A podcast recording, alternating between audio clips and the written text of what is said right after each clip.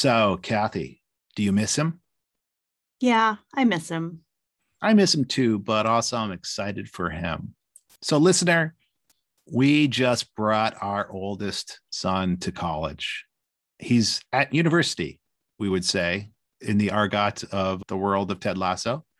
I think about this because season one, episode four for the children is just loaded with advice, especially intergenerational advice. Poor kid on the five hour ride down to school. We just loaded him up with all sorts of nuggets of what we think of as wisdom. One of mine was, and I say this as somebody who's taught at university, as has Kathy, go in the first couple weeks and talk to all your teachers, talk to all your TAs. It's a good idea. Anyone who is going to college or grad school or has friends or siblings or children even that are going, that is good advice. I promise you, of the thousand or so students who probably came and spoke to me over my years, almost all of them did themselves a solid by coming and talking to me. It just gives you a sense of where they're coming from. It makes you know that they care enough that they came to see you. What do you think, Kathy? Is that good advice? Yeah, it's good advice. But just in listening to you there, you really care mm. about this advice. It's really important to you that he hear this advice. And uh, the advice started early and it continued, and we repeated the advice. It was just a lot of advice. It was a lot of advice. As a former English professor, I have to think of Polonius in Hamlet. Neither a boor nor a lender be, he tells his son. Shakespeare was making fun of the books of his day that purported to give advice to young people. What did you tell our son? Most of the advice I tried to share with him was about creating social relationships. I think we looked back on our own experiences in higher education and realized that as an undergraduate student, most of the meaningful relationships that you will continue throughout your life you make them pretty early on in your first year. I was giving him a lot of advice about how to create bonds with people and how you should just go along with things that other people want to do so that you can get to know them, even if the things that they're proposing to do are seeing movies you don't want to see or doing activities you might not want to do, that it's worth doing it.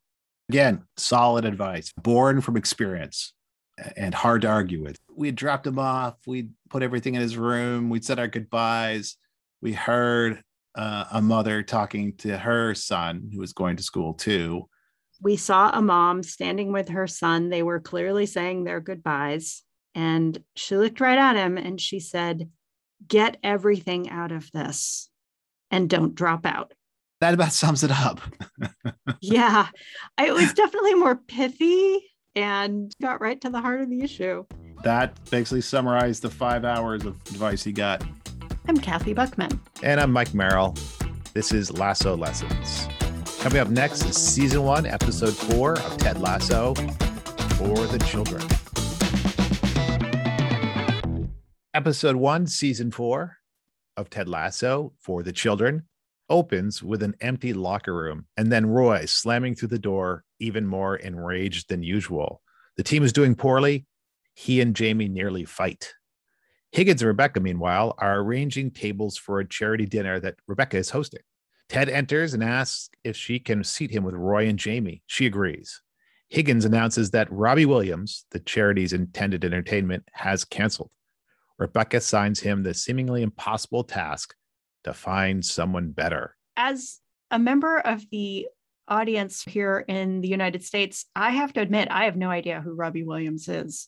I think from context, it's clear that he's well known and that trying to find someone better at the last minute is probably not something that Higgins is going to be successful at.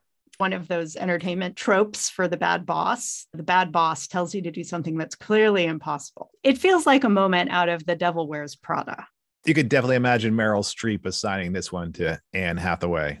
Our attention now turns to everyone headed to the dinner. And there's a wonderful little set piece here, if you will, which is each character crosses the red carpet and it simply accentuates their personalities. Jamie and Keeley are making a show of it. Sam is thanking the photographers and even trying to learn their names. And Roy storms through, his hand raised to shield his face. No, no, no. Rebecca's nerves about hosting the event are worsened when her ex husband Rupert appears unannounced. We haven't talked about him much yet, have we? He comes up front and center literally in this episode. Yeah, he's somebody who likes the spotlight, clearly. You have to contrast this to the role that I think American viewers will most readily associate this actor with. I am guessing, Mike, that you were not a big Buffy the Vampire Slayer fan. I didn't watch Buffy, but I do know this is the actor Anthony Head. And I looked it up, and his name on Buffy the Vampire Slayer also Rupert. Yes, that was his name. Though, because it's a high school setting for this show, they mostly call him Mr. Giles, but his first name is Rupert. This actor was Buffy's kind of mentor. He stayed in the background. He tried to train her and help her with her vampire slaying, but it was a very different character. Ted tries to mediate between Roy and Jamie, who are both very resistant. Ted eventually gets Roy alone and asks him what he was like at Jamie's age. Roy admits that he too was a self centered prick. Roy then approaches Jamie and they both share their views the other, and they both minimally admit to fault. Rupert has offered to text Robbie Williams. Ted goes in search of Rebecca to see if she'd accept the help. Instead, he finds her outside upset after her brief encounter with Rupert has reawakened the painful dynamics that characterized their marriage. Ted comforts her and she hugs him that hug is really important. Uh, a lot of hugging in this episode. Nate and Roy share a rather awkward hug as well. This puts me in mind of something that I believe was one of the rules in the writer's room for Seinfeld, classically a comedy about unlikable people making bad choices. In the writer's room, apparently the rule was no learning, no hugging. Ted Lasso's writer's room must have very different rules almost the opposite. Yeah, good for us because this is a podcast about what people can learn and lessons from Ted Lasso for leadership. Ted, who clearly has sensed some of the undercurrents in the meeting between Rebecca and Rupert, challenges Rupert by pointing out that he could have been the one who asked Robbie Williams not to come. Ted and Higgins then retrieve the busker we have seen in the park both in this episode and the previous one. Again, the gun goes off. The bit players in the background of Richmond end up becoming important. That's both something the show does to surprise us and also reinforces Ted as an inclusive leader, as someone who sees the quote unquote minor players in the background and can elevate them when they warrant it. Indeed. The busker, who Rebecca calls Cam something, proves himself worthy of the honor and gets an enthusiastic response from the crowd. Keeley, who has been at odds with Jamie throughout the evening, dumps him unceremoniously, following Rebecca's suggestion that she consider the importance of accountability. There is a moment in this episode where Ted says to Nate, they're in a spinach in the teeth moment. I think we all know what that means. It's that moment when somebody doesn't know something about themselves and you are faced with a choice. Are you going to step in and tell them something that might be uncomfortable in the moment, but that might actually be helpful for them?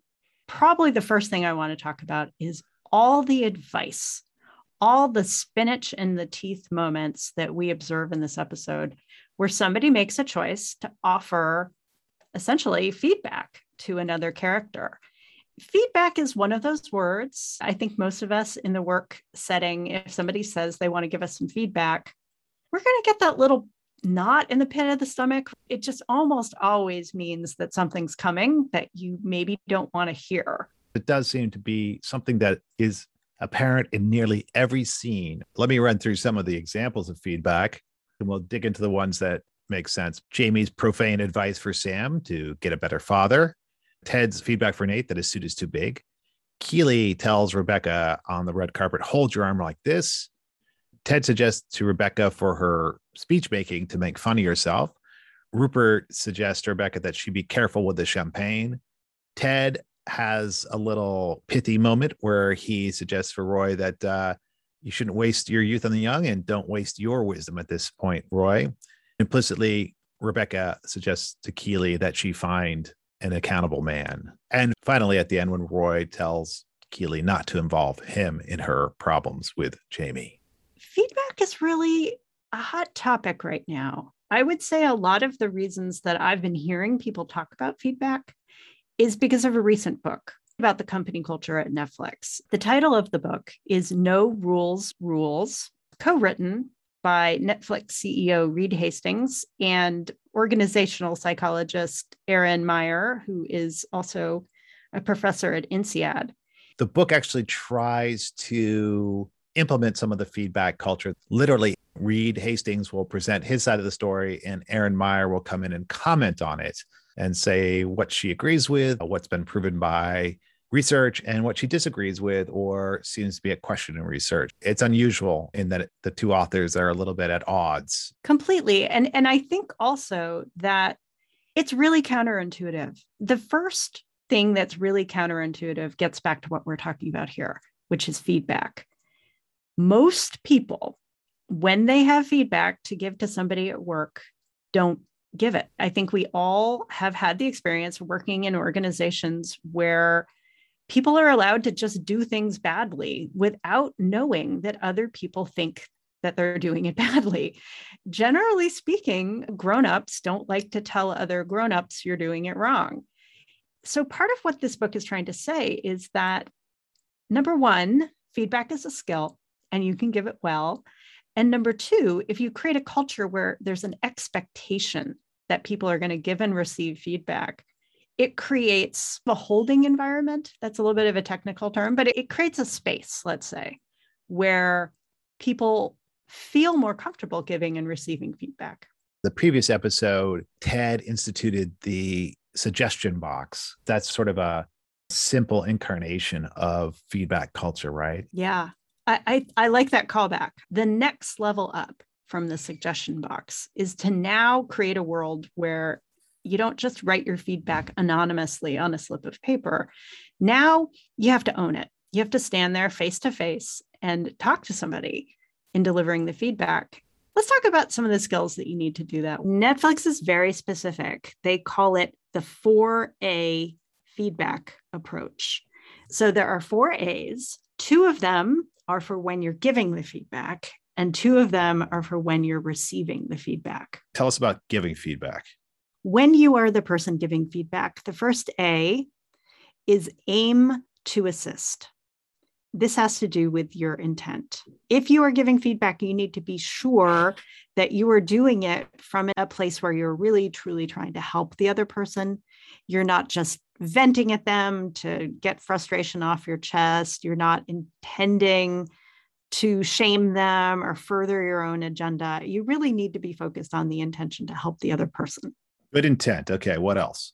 The second A, if you're giving feedback, is actionable. You want to word this feedback in such a way that it is very clear to the person you're giving the feedback to what they could do differently. Don't just point out the problem, but help them see what they could do differently. And I think part of this is also relevance and timeliness as well, right? Oh, absolutely. Actionable feedback requires you in time and space to be able to act on it. So it has to be relevant to things that you're doing and timely in such a way that you could actually fix the problem. So when I'm giving feedback, I want to think about aim and actionability, make sure I have good intent. I want to make sure the person can actually do something with my feedback. How about when I'm receiving feedback? When you're receiving feedback, the first A is appreciate. Receiving feedback doesn't always feel great. I think it actually kind of feels terrible. So you really need to organize yourself in such a way to understand that this is something the other person is doing to help. And so you need to try to show appreciation to the other person who is giving you this feedback by listening carefully, considering the message with an open mind, and avoiding getting defensive. When I get feedback, I've got to show that I'm happy to get it, as it were. At least I'm I'm appreciative of it. What else? The final A is accept or discard. If you receive feedback, and if you work within a culture of feedback, you may get a lot of feedback.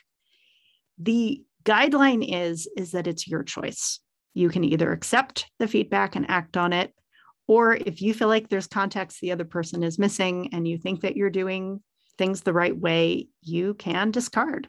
This seems so important and something that I think probably might surprise people a little bit. You're not required to incorporate the feedback into your future working relationship with that person or anybody. You are supposed to be appreciative and you're supposed to think about it. You're supposed to have listened. You're supposed to have really tried to understand and you're trying to see if it does apply.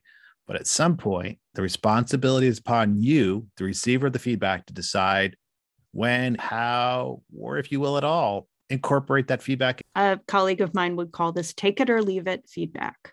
Take it or leave it feedback is actually really important because otherwise, what is it? Is it a demand? So I think it is important that all feedback be considered as something that the recipient needs to evaluate and make a decision about. Let's talk about the counterexample since it leads off. We yeah. see Jamie say, Hey, can I give you some feedback to Sam, who eagerly says, Oh, of course, Jamie. Yes. He's getting some attention. He's so excited to hear what Jamie, the star, has to tell him. And Jamie's response is none of these four things, I'd argue. It's basically making a mockery of the idea of feedback. The intention is clearly to shame Sam. The feedback is not PG 13. When Sam acknowledges that he did not make a good cross to Jamie on the football pitch, and Jamie offers to give him feedback, Jamie's feedback contains these elements. First of all, find a time machine. Second of all, stop your mother from conceiving you with whoever your father is and find somebody who truly has soccer talent and make that your father. Maradona is the uh, example I believe he gives. Clearly, this is a mockery. The aim is to shame. It is not actionable since time travel does not exist. And take it or leave it is irrelevant since it's impossible to achieve. One of the very next examples is Nate arrives at Ted's residence, and they're going to go together to Rebecca's charity dinner. Ted wants to tell Nate that his suit is too big. Ted does a lot of really important things. First of all, he asks Nate, Is it okay if I give you some advice here?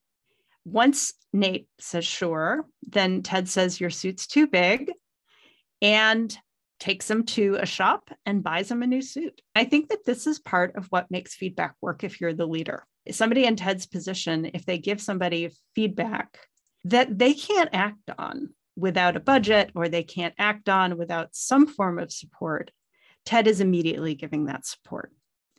So he's fixing the problem in a way that we assume Nate would not have been able to do on his own. He's well intentioned. He actually acts on it with Nate. Nate could have said, no, thanks for the suit, but that doesn't really make sense here. You get the feeling that that's exactly the spirit that Ted intended the offer. Another interesting one is when somebody who feels themselves in an inferior position typically when there is a feedback in the corporate setting it tends to be top down there's very little bottom up feedback frankly except for these kind of once a year hidden reviews that everybody's a little afraid to actually say anything real on because they're afraid they're not as anonymous as they claim to be the ethos of the netflix feedback culture is one in which you are expected to give feedback to your peers and even to your quote unquote superiors regularly in the moment. Rebecca in many ways is uh, superior to Keeley. Keeley feels that she's intimidated by Rebecca, but she has specialized knowledge. She knows how to walk a red carpet. And so she tells Rebecca how to hold her arm, how to stand. And then she goes behind the photographers and cheers Rebecca on. I really like that example because it gives us an opportunity to mention something really important about the feedback model that we just described in order for feedback to be actionable, it actually needs to be timely. It, it doesn't help to give the feedback when the moment has passed where somebody could make use of it. When Keeley gives this feedback to Rebecca, it is incredibly timely. They are standing next to each other in front of the step and repeat on the red carpet. This is exactly the moment when Rebecca needs this advice. And the fact that she's open to it and that Keeley feels comfortable enough to give it is something that helps us see their relationship is, is starting to develop. So, another spot where we see some feedback happening is one where the intention clearly is a negative one and is experienced by its recipient that way. We've already seen one example where Ted offers to Rebecca the suggestion that she make fun of herself. He's careful about this. It's a very much take it or leave it kind of thing. He backs off from actually giving specific examples. But the counterexample of this is Rupert, who also says he's trying to help Rebecca with the auction. He says, be careful with the champagne. A lot of people giving feedback may tell themselves that they're being well intended. It is possible, though, that they might have a blind spot about their own intentions. I think that's clearly the case here with Rupert and Rebecca, that Rupert's intention in giving this feedback is probably something that was a dynamic in this marriage where he felt that he needed to tell Rebecca how to behave. There was probably a time when that felt like the way it should be to her. But now that they're divorced, she's starting to see that's not feedback, that's not advice. That's the kind of behavior coming from him that is really not terribly well intended. He always said to me, eat this, wear that. This clearly was a pattern in their marriage. She's beginning to recognize the problem. And very importantly, here, Ted, you can see it on his face. He gets all that during the conversation. He's very tuned. Not only is he very adept at presenting himself, but he's very tuned to things that are going on between other people. And he sees this. He sees what Rupert's doing. This is a spot where we see another one of Ted's talents at work because he's registering what's going on. He later challenges Rupert, says, basically, I think you're the one who told Robbie Williams not to come. And he says to Rebecca later, You think only you can see him for what he is, but I can see him too.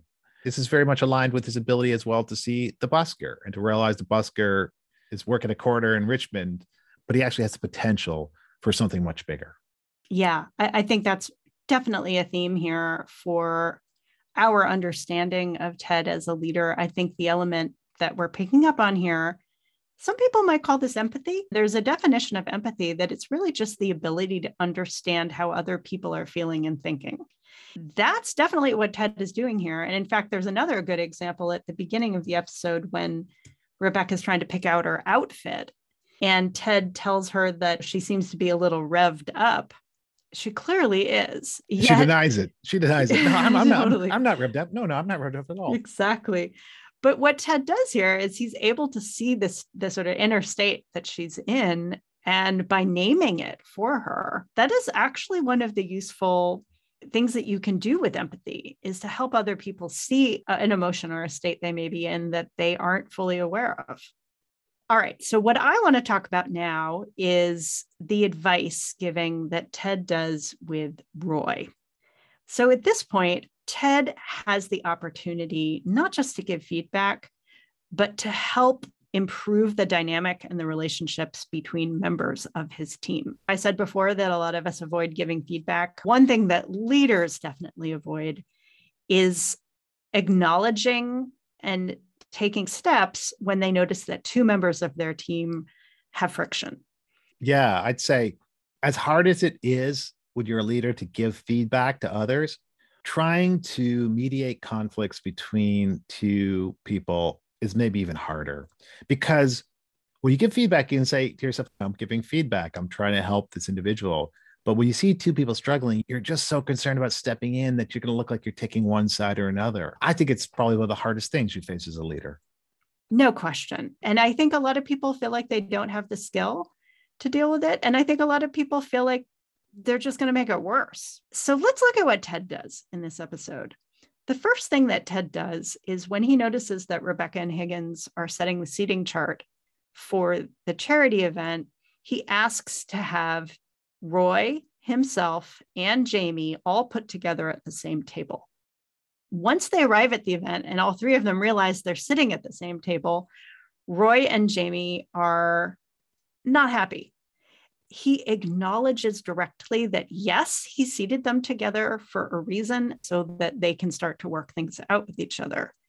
And I think this is really important. If, as a leader, you're going to try to address this sort of dynamic, it is important not to do it in a manipulative way. I would define manipulative as having the intention to do it, but not sharing that intention with anybody else, rather, just stage managing. Instead, what Ted does is he very directly acknowledges that that's exactly what he's up to. Roy has previously complained about Ted's manipulation of him. Maybe Ted's responded to that a little bit. Ted's trying to be on the level with everyone involved.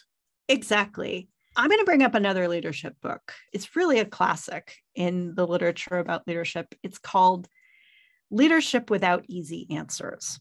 And the author is Ronald Heifetz. The thing that I really took away from that book is that if you really want to define what a leader can do, that only a leader can do, that is a quality that makes good leadership, one of these things, according to Heifetz, leaders can create a holding environment. And that's just a technical term for the structure, the setting, the occasion that brings people together. And what you can use that holding environment for, according to Heifetz, is solving problems. He thinks that a hallmark of good leadership is that leaders don't give people the answer, especially when there aren't easy answers. They create the situation that brings people together in a safe, supported way so that they can solve the problem. And I'm going to call table four at this charity auction, I'm going to call this the holding environment. This is where he's creating the setting and the occasion for Roy and Jamie to make some progress on this. Now, what happens is interesting. Ted tells them that they need to find common ground, that they need to find some kind of mutual respect. Roy gamely tries to find something that he respects about Jamie, and Jamie completely rejects the idea that there's anything he could respect about Roy. This is round one. It ends in defeat. Ted doesn't always succeed in the first round, but he's willing to make the attempt. And this is this willingness to be vulnerable. If you're the leader and you're going to try to help two members of your team have a better relationship, you need to be willing for that to not work, at yeah. least in the short run. This is the hallmark of Ted, right? His resilience or grit, his willingness to engage, lose and engage and lose and engage over and over again. Completely. And I think it also brings us to one more theme that I think is really important. When Ted creates this holding environment for Jamie and Roy to start to work on improving their relationship, what he's essentially doing for them is trying to create a situation for perspective taking.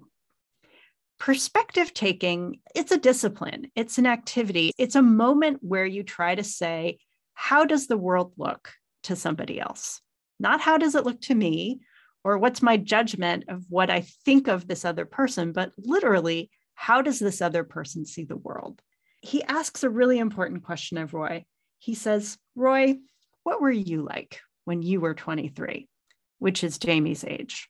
This one-on-one approach is i think his second attempt at it and he gets through. Roy realizes that he's been jamie. He knows how jamie is feeling and having the ability to take jamie's perspective puts roy in a different position and makes roy willing to try again with jamie they have this sort of nice moment where roy says look i used to be young I used to be on a football team with an old guy who I hated. Here's how we worked it through. We each told each other what we thought of the other person. He's showing Jamie that he is taking his perspective. We sometimes think of Roy being a little less skilled in the uh, social arts, but he does have something in him that allows him to create this special moment. He does it in his own vocabulary. He doesn't do it in the language of executive coaches or leadership books. He says, All right, you tell me why I'm a prick. I'll tell you why you are. But this kind of works.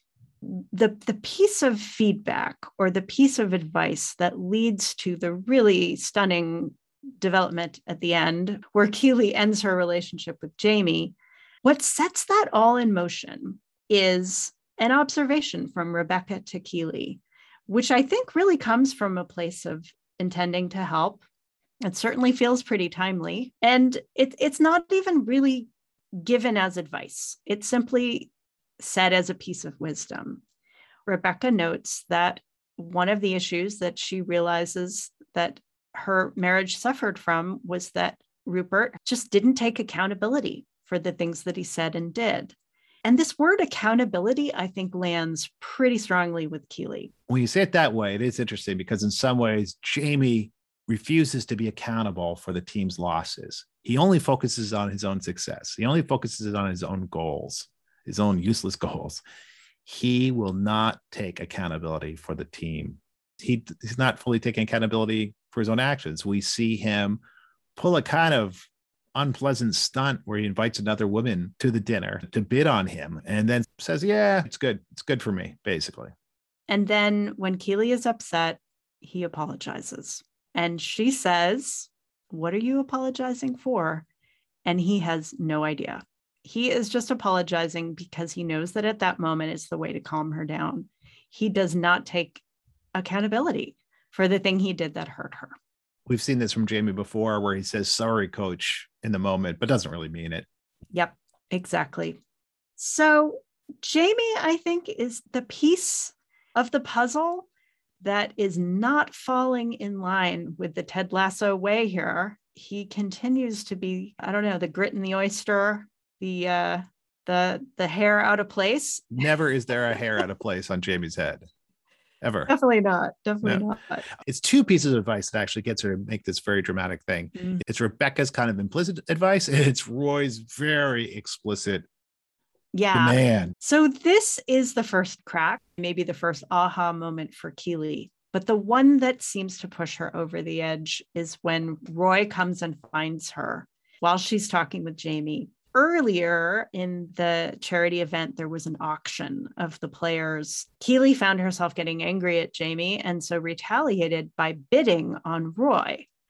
Roy comes up to the two of them and says, Hey, don't ever do that. Don't involve me in your little fights. It made me feel like a fool. This is Keeley's moment. Is she going to take accountability for what she did? Clearly, something has gotten through, and Keeley apologizes directly, acknowledging what she did, acknowledging the effect it had on Roy, and all the pieces fall into place. She's ready to be an accountable person, and she knows that Jamie isn't. So she breaks up with Jamie on the spot. On the spot. The title for the children is interesting too, because it is the name of the charity. It also seems to point out how the older members of the team have to, in some ways, instruct the younger members. We see the youngest member of the team try to instruct uh, another younger person. It doesn't go so great. But we see Ted talking to Nate, talking to Rebecca. We see Rebecca talking to Keeley. We see Roy talking to Jamie. I think it does make a case for, as Ted points out the importance of wisdom, that with age and experience comes some knowledge that can, in fact, be imparted upon the children, upon the younger members of the group. I think for a podcast that's about learning and development, that's what life is. You don't stop learning. And eventually, the things that used to be hard for you get easier for you. And then the next step in that is you try to help other people. Your team Lasso, not Team Seinfeld, it sounds like. Uh, well, I do really like Seinfeld. I think it's one of the best television shows ever made, but you're not uh, going to get a lot uh, of lessons for life or on. leadership come out on. of Seinfeld. Come on.